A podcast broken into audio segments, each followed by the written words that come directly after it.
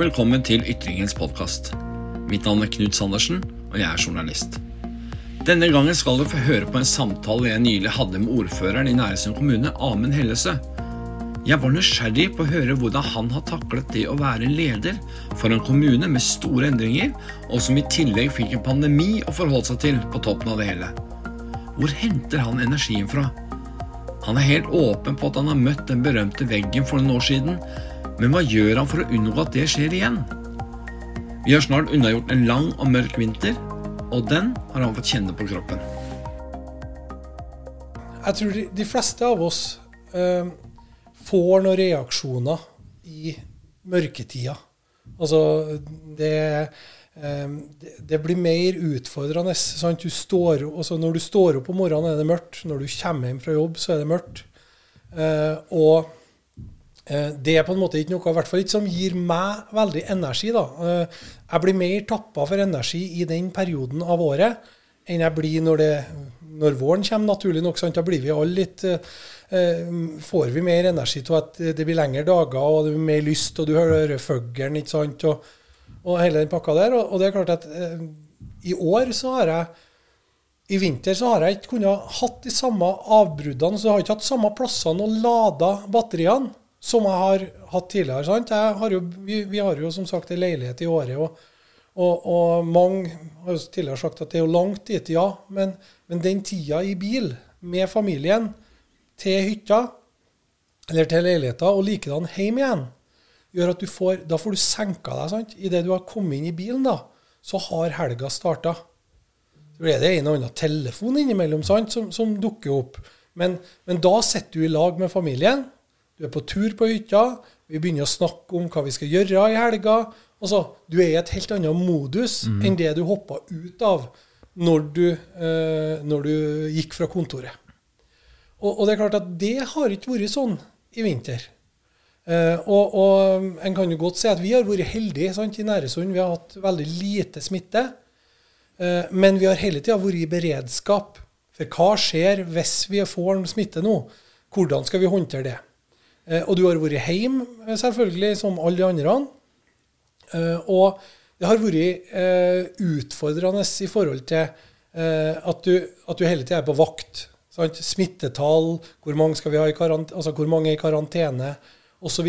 Så, så så, så, det som jeg på en måte har brukt av tidligere sånn, som reflekser for å eh, Eller tiltak for å på en måte ta vare på meg sjøl, mm.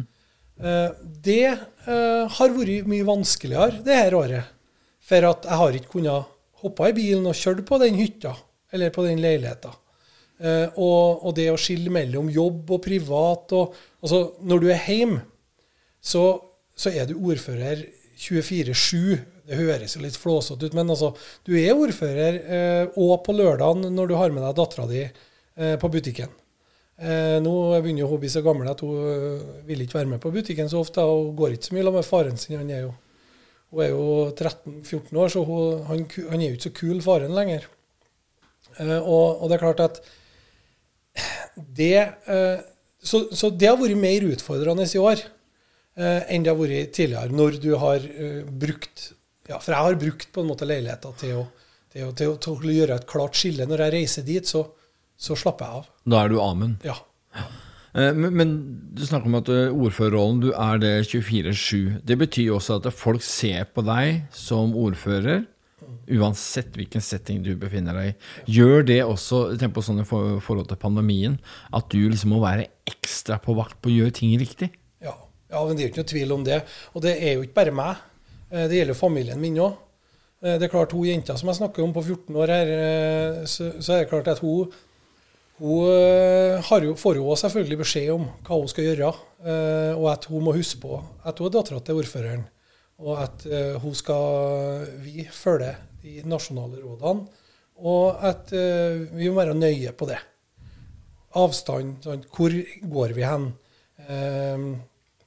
Vi oppsøker ikke eh, områder der det er mye folk, osv. osv. Alt dette som næresunderne har vært veldig flinke til. Det må jeg jo si. Eh, men det er klart at eh, ja, når reiser til områder som det ikke som det har vært en del smitte, da, det har vært uaktuelt for oss. For se for deg hvis eh, sant, så overskrifter både i avisene og, og, på Facebook hvis ordføreren har dratt eh, eller hans familie har dratt inn smitte til Næresund. Eh, det, det, er klart, Men sånn tror jeg alle tenker.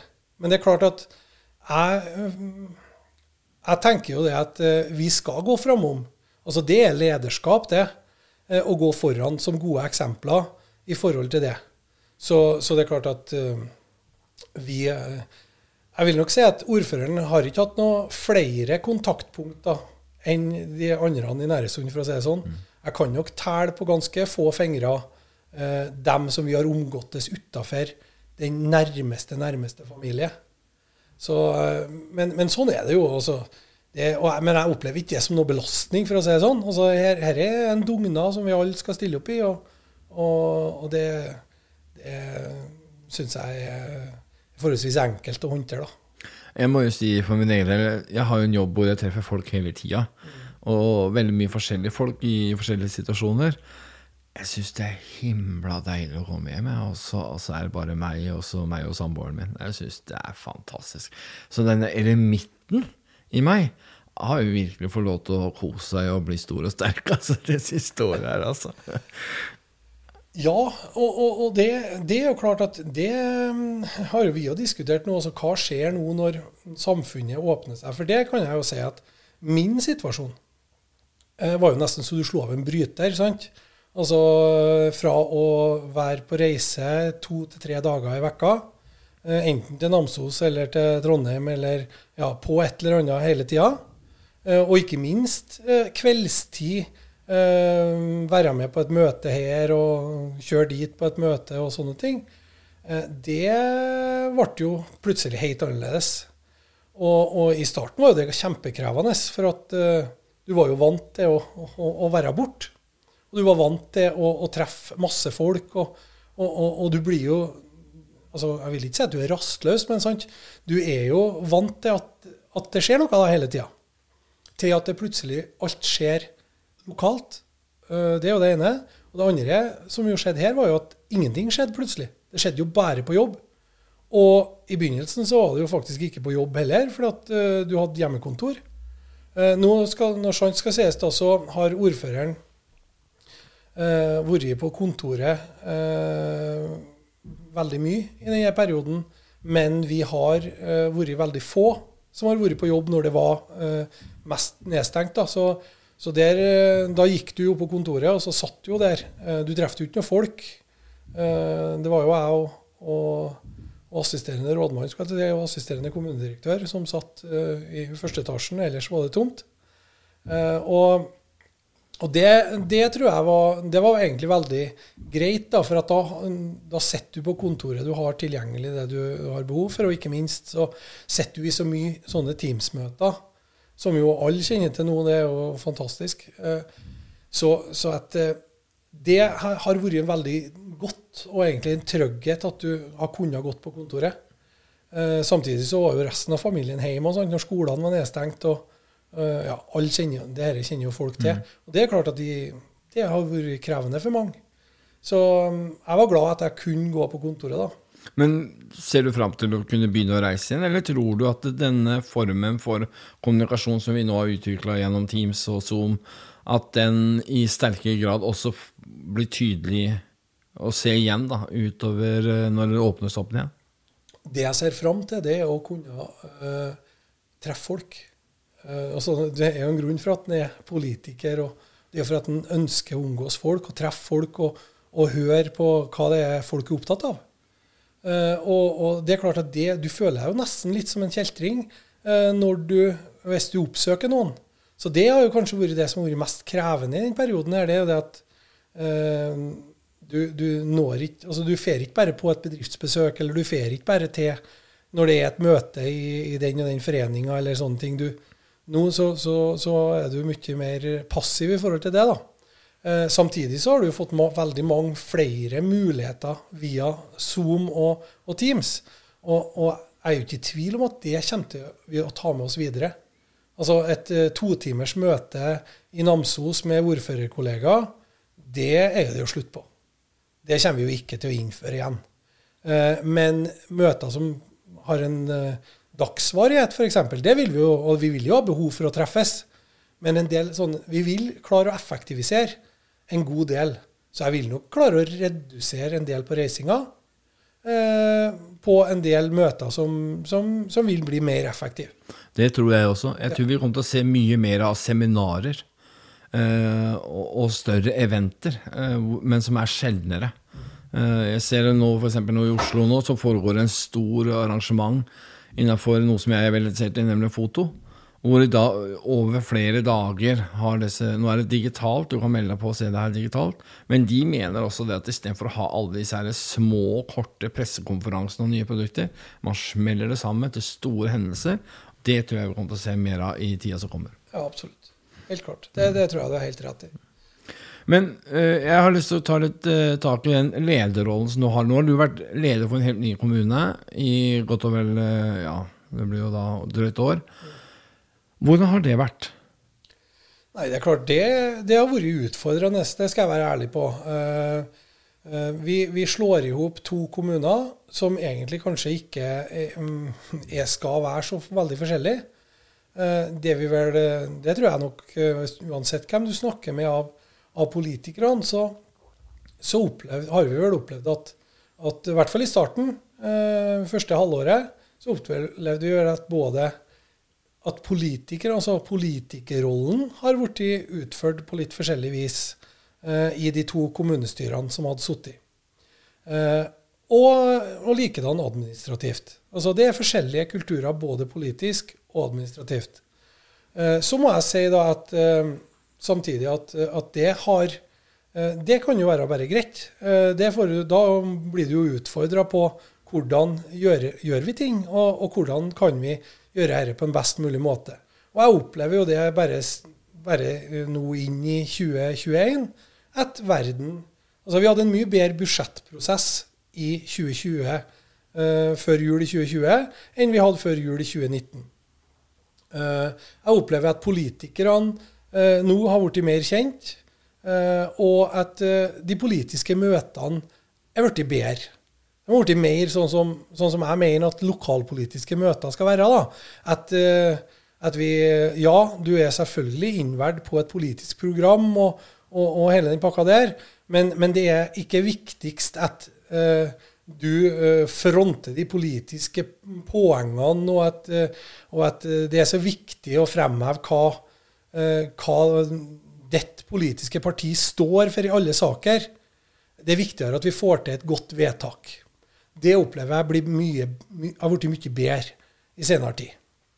Uh, og, og, og, da, det, da er det mye artigere å holde på. Sant?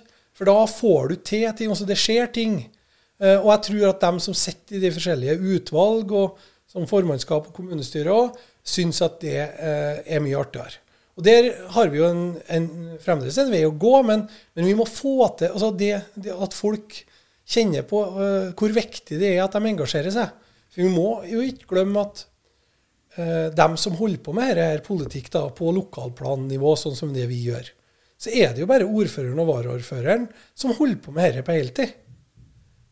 Altså, alle de andre som sitter i alle utvalg, de gjør dette, bruker fritida si på utrolig mange timer i vekka på møter ut og treffe folk normalt da, og snakke med og osv. Og det er klart at skal vi få skal lokaldemokratiet ivaretas, så er vi avhengig av at folk at det er artig å holde på med det. Og det, det, det må folk òg eh, Jeg skulle til å si det må folk være klar over. At eh, når de omtaler Ikke for at jeg skal forsvare politikerne, som jeg sier, vi som er heltidspolitikere, vi tåler godt at, eh, vi, at det blåser rundt ørene på oss. Og det skal vi tåle. Eh, men de må tenke litt eh, på hvordan de omtaler lokalpolitikere når de skriver på Facebook osv. For det er tross alt sånn at det her er sambygninger som tar på seg et, et, bare et ekstra ansvar, og som er interessert, kanskje litt mer interessert da, i, i samfunnsutviklinga. Men, men det er jo ikke sånn at de får jo ikke uh, veldig mye betalt for det her. Det, det, er jo en dugnad. Mm. Det er jo et lokaldemokrati. Men, det, men, det du, men du snakker om sosiale medier. Du er ikke der. Altså, eller du, du, har, si, du har en profil. Du har en offentlig profil som ordfører. Men du deltar ikke i samfunnsdebatten på sosiale medier. Og det har jo skjønt at det har vært et strategisk valg for din del. Hvorfor lar du være å, å gjøre det? Uh, det er to ting. Det ene er at uh, sosiale medier uh, blir, veldig, uh, blir veldig polariserende.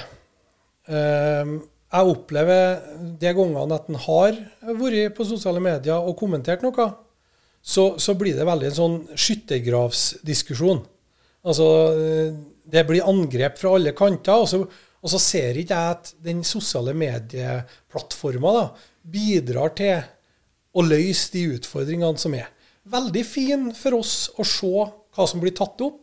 Så jeg leser jo sosiale medier. Eh, hvilke problemstillinger som dukker opp og alt mulig sånn. Kjempefin. Men det er ikke en arena for å løse utfordringene. Nei, problemet er at vi diskuterer for å ha rett, ikke disk vi diskuterer ikke for å lære. Riktig. Og, og når det blir utfordra Jeg har jo en, eh, jeg har jo en varaordfører som jo har tatt den rollen, og som svarer opp eh, og er aktiv på sosiale medier. Og jeg ser jo eh, hva det gjør. Eh, altså, han har vært veldig flink. Vi har jo diskutert dette. Han svarer jo opp en del av de henvendelsene som kommer til oss. Og, og det er klart at når han prøver å forklare hva som, eh, altså hvordan vi ser det da fra, fra politisk ledelses ståsted, så eh, blir han jo bare angrepet igjen. Altså, det er jo ikke noe sånn OK, er det sånn det er? Den forklaringa, da blir den bare møtt med motargumenter. Ja, det er fordi det passer ikke i deres eget narrativ. Ikke sant? Det passer ikke i deres historie. Riktig. Og derfor så angriper vi. Så det er den ene sida av det. Den andre sida er jo litt som vi snakka om i stad. Altså, jeg eh, var veldig bevisst når jeg ble ordfører, at jeg måtte ha noen arenaer eller noe, noe pusterom. Eh, du skal ta vare på deg sjøl eh, oppi her, og du skal ta vare på familien din. Og nettopp med bakgrunn i det, så eh, har jeg valgt å ha en, en, forholdsvis passiv rolle i den offentlige debatten på eh, sosiale medier. Eh, for da eh, klarer du å skille imellom når du er fri, og når du ikke er fri. Hvis jeg skulle ha begynt å svare opp alle henvendelser, eller eh, skapt en forventning da, om at jeg skulle gjøre det, så eh, må jeg, i tillegg til at jeg skal svare på det som jo kommer av offisielle henvendelser på, til ordføreren, så måtte jeg også ha Da har jeg skapt en forventning om at jeg skal svare til alle døgnets tider og på sosiale medier. Og du har behov for å koble av. Du har behov for å hente energi noen plass. Eh, og eh, jeg har sagt at eh, Eller for min del, altså, så er dette en av de, plass, en av de arenaene jeg ikke ønsker å være på. På grunn av det. Altså at, at det her, jeg skaper litt avstand. Så, men som sagt, altså, jeg har jo både Jeg leser jo sjøl. Og jeg har jo folk som, som følger med sosiale medier for meg. Så, så, det er jo ikke sånn at vi ikke følger med på hva som rører seg på sosiale medier. Men jeg tar ikke den offentlige, debatten i sosiale medier. Mm. Men folk er fri til å både ringe meg, og jeg tar telefonen, og sende meg mail. Og, og så har det kanskje noe med det at du er en ordfører for alle. Altså ja. Du kan ikke fronte på en måte Arbeiderpartiet sin politikk lokalt, Nei. for det blir, det blir veldig, veldig feil. Nei, altså Der er jeg vært veldig tydelig helt siden jeg ble ordfører. Altså Arbeiderpartiet har på samme måte som de andre partiene en gruppeleder i kommunestyret. Og Arbeiderpartigruppa eh, skal ledes av gruppelederen. Og Det er den som skal fronte Arbeiderpartiet sin kjernepolitikk. Og så er jo jeg selvfølgelig tar jo ikke avstand fra Arbeiderpartiet sin politikk. Jeg har jo gått til valg på den, og, og har jo en rolle for å få gjennomført den politikken òg. Men som ordfører så er du ordfører for alle politiske partier, og ikke minst alle innbyggerne i Næresund. Og da er det helt feil, i hvert fall i mitt hode, å, fronte og, og, bli på en måte den fremste spydspissen for der, ja, der Arbeiderpartipolitikken har villet tatt overhånd. Uh, det, er jo ikke, det er jo ikke noen hemmelighet at jeg er Arbeiderpartimann og, og, og, står for den politikken, men, men, samtidig så er jeg den fremste ambassadøren for Næresund. Og det er den jobben Eh, det er den rollen jeg har fått av kommunestyret. Men det er ganske viktig hvem som er ordfører i en kommune. og det, Vi skal ikke gå så veldig mange åra tilbake før vi ser i byer, f.eks. Tromsø, som var Arbeiderpartiby, men som hadde Høyre-ordføreren med Erlend Rian. Det, det, har, det er en stor grad av personlig egnethet i den rollen der. Du skal være interessert i folk, interessert i det som skjer, og, og kommunikativ. Eh, og du er jo absolutt en, en sånn ordfører, har i hvert fall fremstått det som, som i løpet av det året her. da. Ja, og det, det, er klart at det er jo det som kanskje har vært den store utfordringa, hvis, hvis, vi ser på det etter at vi ble i Næresund. da. Så er det klart at fjoråret ble ikke sånn som jeg hadde sett for meg at det skulle være. Eh, på bakgrunn av at vi ble eh, bortimot nedstengt. Og, og, og, og har på, jeg har på en måte ikke fått møtt de folkene som jeg hadde planlagt at jeg skulle møte. For det er jo ikke Altså, jeg har behov for å få mye mer kunnskap om eh, lokale lag og foreninger, spesielt i gamle Nærøy. Det å, å tre, ut og treffe folk i de forskjellige grendene, eh, når det er aktiviteter, når det skjer ting ute i grendene osv. Og, og likedan på Kolvre òg. Bli kjent med, med frivilligheter osv. osv. Og, og det er klart at Litt som vi snakka om i stad, eh, du skal gå framom som et godt eksempel. Jeg har følt på at det å være ordfører nå i den tida her har vært krevende da, i det uh, henseendet. Så jeg må jo si at jeg gleder meg jo til det åpne, og jeg kan begynne å Ja, når det blir forhåpentligvis uh, aktiviteter på Sarsbruket og i Gravik og, og, og, og på Abelvær Det er jo ikke det at det ikke har vært det nå, men nå har du på en måte måttet holdt avstand for at du, du skal ikke på områder der det er mye folk. Så, så jeg gleder meg jo til det, for det er jo det som er altså, det som jo gir deg, virkelig gir deg energi som ordfører, det er jo å treffe befolkninga. Det å se all den fantastiske innsatsen som blir lagt ned av frivilligheter rundt omkring eh, i kommunen vår, og alt det som skapes. For det blir jo veldig sånn eh, Ofte så har vi fokus på alt det som ikke er så bra, sant? Men, men Næresund er jo en fantastisk kommune. Det skjer jo så mye bra her. Og det er jo så mye initiativ fra enkeltpersoner og lag og foreninger. Så vi må få dratt fram. Altså må, det må ikke bli kos med misnøye. Sant? Vi må kose oss med alt det bra som skjer. Det er da vi skaper et godt omdømme. Det er da det kommer folk flyttende hit. Det er da vi skaper en vekstkommune. Ikke bare på næringsliv, men i forhold til folketall og i forhold til det at folk gleder, altså er glad for å bo her og vil flytte hit. Mm. Du har vært åpen om tidligere at du har slitt, for noen år tilbake mm. og gikk på en smell. Ja. Hva gjør du for å unngå å havne i den samme greia igjen? ja, nei, det er, det er, jo prøve, da. Jeg må jo si prøve. Eh, det er jo at jeg prøver å skille tydelig på når jeg tar fri, og når jeg ikke har fri. Og så er jo det krevende i perioder. For at du er jo ordfører, så folk ser på deg som ordfører døgnet rundt, egentlig. Men samtidig så opplever jeg at, at eh, folk har respekt for deg som privatperson òg, så, så, det er ikke det. Men, men, det jeg har jo prøvd tidligere, er jo å, å klare å, å, å, koble av med å gjøre ting som jeg er glad i. da. Eh, drive med musikk, være i lag med familie og gode venner. Eh, og være den personen som jeg er. Eh, men så er det ikke å stikke under en stol at det i perioder altså, er så tøft, og det skjer så mye. Og så er jeg en fyr som blir ekstremt engasjert når jeg holder på med ting. Og det er kanskje min største utfordring, det er at jeg bruker så mye av meg sjøl. Og når det da blir ekstremt travelt, så, så har jeg utfordringer med å klare å ta meg ned i perioder. Uh, så, så, Hvem gjør det da? Nei, da da får jeg jo hjelp av dem rundt meg som ser at jeg blir sliten. Men jeg innrømmer jo at i perioder så har jeg vært sliten, og spesielt siste året. Så, så, så har jeg vært, i perioder der jeg har vært sliten og, og, og måtte eh, rett og slett tatt meg ned. Og det jeg gjør da, da må jeg ta vare på meg sjøl. Mm. Da må jeg gjøre det samme som andre folk. Jeg må bli opptatt av å komme i bevegelse. Sant? Det med fysisk aktivitet er kjempeviktig for en person som, som, som uh, når du begynner å bli sliten, altså når, når du er på minussida. Da må du ut i naturen. Og vi har jo fantastisk nærområde. Og da jeg må jo benytte anledninga til å takke alle dem som har laga de her flotte turområdene våre.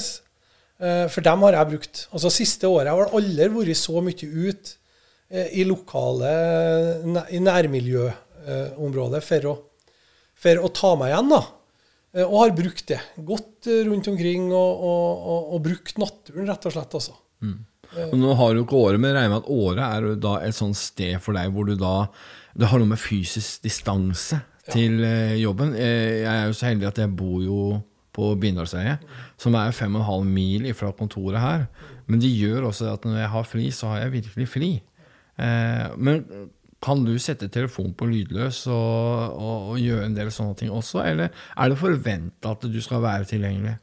Nei, jeg setter, altså, jeg setter jo telefonen på lydløs, men det er klart at eh, sånn at det kan jo være folk som ringer til meg som ikke får svar med en gang. Uh, men uh, da ringer jeg jo tilbake. Og Eller sender en tekstmelding og spør om det er noe viktig. Eller om vi kan ta det i morgen. Det er jo litt sånn, sant. Eh, så, så jeg opplever jo ikke at folk eh, Det er jo ikke sånn at folk eh, eh, blir sint hvis ikke jeg svarer telefonen. Men, men samtidig så har jeg en klar forventning til meg sjøl at jeg skal, altså, jeg til- skal være tilgjengelig. Og, og, så jeg, ja, jeg kan sette den på lydløs, og gjør det òg i, i perioder, men, men jeg, jeg svarer jo opp ganske fort, altså. Men eh, forskerne mener jo det at spesielt mobiltelefon har blitt en veldig sånn stressfaktor i samfunnet vårt i dag. Og det har også en eller det er en forventning om, spesielt vi som jobber merkantilt, altså jobber med kontor og sånne ting, at vi skal være tilgjengelig hele tida. Og hvis du er da så uheldig at du jobber i et konsern, eller en firma som da kanskje må forholde seg til utlandet og andre tidssoner i tillegg, så, så viser seg det at det er liksom en forventning om at du skal være kjapp på å svare tilbake og veldig på. Jeg bestemt tror at det er et steg i feil retning. Jeg tror vi har godt av å gjøre som du gjør, og så sette den litt på lydløs av og til, og så samler man opp, og så tar man og så sorterer, og så velger jeg ok, jeg svarer på den, jeg svarer på den, jeg svarer på den, og så resten kan bare vente i morgen. Ja, og jeg er veldig bevisst på det, spesielt i forhold til mail. Uh, altså Jeg svarer mail, kan finne på å svare mail uh, på ettermiddag kveld òg, uh, selvfølgelig. Eh, men men eh, jeg har ikke skapt forventninger rundt meg til at jeg svarer på mail 24-7. Så jeg prøver å svare alle mailer. altså Jeg prøver å ta unna alle, alle mailvekslinger på dagtid. Altså når jeg er på kontoret. Sant? Jeg har jo mailen tilgjengelig på mobiltelefon. Ser jo at det kommer mail, og jeg ser hva som kommer. Men, men prøver å sortere ut at det som, ikke, det som kan vente i morgen, det tar vi i morgen.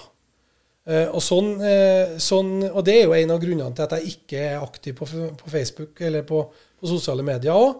Det er jo nettopp med bakgrunn i det at du ikke skal skape den forventninga at eh, hvis det kommer en melding eller noen har lagt ut en sak og tagga deg i det, at du automatisk svarer opp da på kvelden eller på fredagskveld eller lørdag eller søndag eller når det måtte være.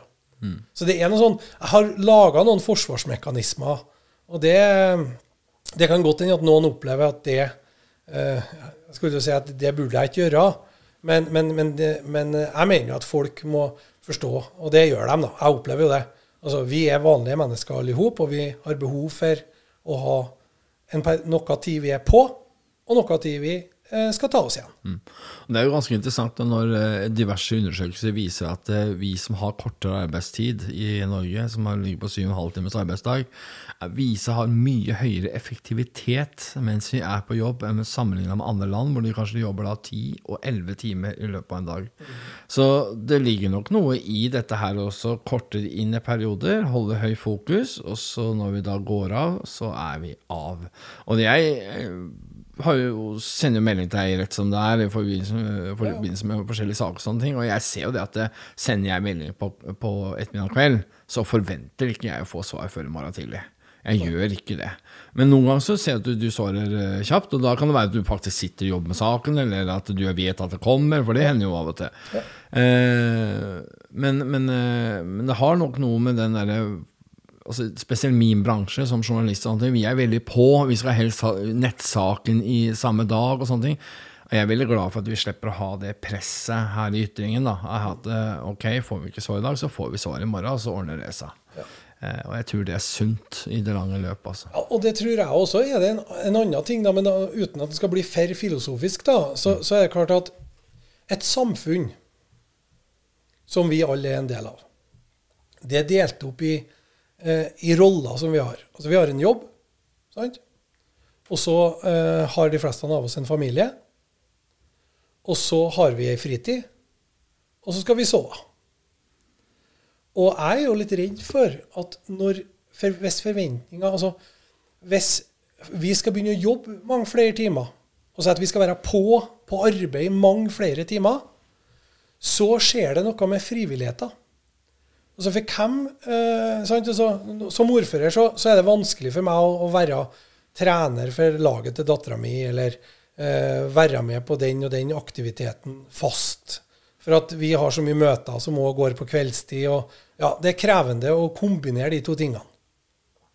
Men eh, for at vi skal få et samfunn som fungerer, så er vi jo avhengig av at folk jobber, kan bistå. Så han kan, kan, stå på fotballbanen her og være fotballtrener eller lagleder til laget til ungene eller til noen andre unger.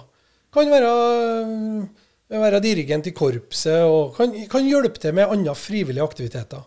For hvis, vi, hvis, det blir sånn at vi skal begynne å bruke flere enn åtte timer i døgnet på jobb, at det blir på en måte regelen at folk skal jobbe ti timer i døgnet, da mister Norge kanskje en av de viktigste forsene som jeg mener Norge har, og det er dugnadsinnsatsen og frivilligheten. Altså, tenk deg hvor, mange, hvor heldige vi er, inklusive meg, som har Der voksne eh, innbyggere, med, med, medlemmer i Næresundsamfunnet, som hjelper oss på å ta vare på ungene våre, driver med tiltak for de eldre osv. Det er jo herre som er summen av samfunnet. Det er jo ikke kommunen som, altså det er jo ikke kommunen sine ansatte som, som sørger for at, uh, at uh, idretten og kulturen og, fri, og, og, aktivitetene vi kan delta på, det er det jo frivillige som gjør. Og når skal de frivillige gjøre det, da, hvis de skal jobbe 10-11 timer i døgnet? Mm. Ja, ikke sant? Det, det tror jeg er viktig at vi tenker over. altså. Ja. Og så tror jeg det er viktig for folk at vi har muligheter til å gjøre noe for noen andre. Jeg tror at hvis vi får roa ned litt, sant? jobbe de timene vi skal jobbe, for det skal vi gjøre, men at jeg har fri på ettermiddag og kveldstid, sånn at jeg kan bidra med noe til, uh, til det samfunnet jeg er en del av. Sant? Det tror jeg, jeg tror er alfa og mega. Jeg tror det gjør noe med oss at vi får lov til å gjøre noe meningsfullt. Både på jobb, men ikke minst òg for nabodattera eller for, for nabosønnen eller et eller annet sånt. Naboungene. Mm. Og jeg tror også det gjør også noe med sosiale medier. Jeg tror man får større toleranse og større respekt for andre eh, mennesker og, og, syn, som gjør at man kanskje ikke sitter og lirer av seg all verdens rart eh, inne på disse foraene. Altså. Vi har behov for å møtes. Ja, tror også det gjør noe med oss. Og det har vi kanskje lært gjennom pandemien, hvor viktig det er å møtes fysisk. Ja. Ja, det tror jeg absolutt. Og det tror jeg folk kjenner på. Jeg, altså. Men, men uh, når du er hjemme nå, uh, musikken er jo viktig for deg. Får du øvd, eller, eller får du lytta til musikk, eller Ja, altså jeg, uh, det, det, har jeg kanskje aldri sagt, da, men, men, men, jeg er jo ikke en sånn som lytter veldig til musikk. Jeg hører på radio, og, og det spilles jo utrolig mye musikk i radio. Så der hører jeg jo det. Men, men men for meg så er jo musikk det å få lov til å holde på med musikk. Eh, og det må jeg jo si at det er klart at det har vært krevende det her året her òg, eh, å få øvd. Så det var jo perioder der vi ikke kunne møtes for at du skulle begrense kontakten og alt mulig sånn. Men nå er vi kommet i gang igjen, og vi øver og skal ha musikkøvelse i kveld. Eh, og, og, og, det er klart at det, det, er jo litt sånn som for oss alle. Altså det å holde på med fritidsaktivitetene våre gir oss jo noe. Så, så, jeg er veldig glad for det. da. Veldig, det men det er jo å treffes. Mm. Det sosiale eh, er jo kjempeartig. Også det å klare å skape noe i lag, det gir nå i hvert fall meg noe. Så, men det som jo, du ikke har fått opplevd noe nå, da, det er jo at du har ikke fått lov til å stå på scenen. Du har ikke fått noe kontakt med noe publikum, og du har ikke på en måte fått, fått uh, Jeg har ikke fått uh, eh, formidla budskapet til årsflest sin. Uh, og til dem som har skrevet tekstene våre. Så det er klart at det savner jeg. Men får du enorm energi av å være på scenen nå? Ja, når, når vi Altså, det, det, henger jo selvfølgelig i hop med det. Det er litt sånn som når du spiller en håndballkamp. Hvis du taper kampen, så uh, skaper det kanskje litt aggresjon og litt sånne type ting. Det gjør det ikke når jeg holder på med musikk, da, men, men da skaper ikke så mye energi, kan du si. Og sånn er det med musikken òg. ja, normalt sett gjør vi en god konsert. Du føler at du kjenner publikum, og du, du, du får respons fra folk så gir det jo enorm energi. Altså det, eller for fullsatt fullsatte Rørvik-dagene? Ja, det er klart at sånne type ting som er jo helt fantastisk. Og det å, å spille på ja, vi, ja, Det å spille på Borgan, f.eks., som vi gjorde for noen år siden. Eh, det var jo ikke, som, det var ikke sånn at det var, det var ikke flere tusen mennesker der, men på Borgan så ble det jo mye folk. På det lisse området som vi spilte på der, så var det jo fullt. Og det er klart at det gjør noe med oss, altså. Mm. Tusen takk skal du ha med for at du tok deg tid til å fortelle litt. Anne. Tusen takk for at jeg fikk komme.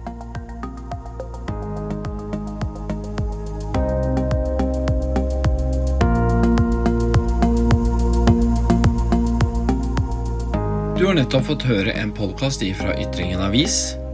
Mitt navn er Knut Sandersen, og ansvarlig redaktør for podkasten er Lillian Lyngstad.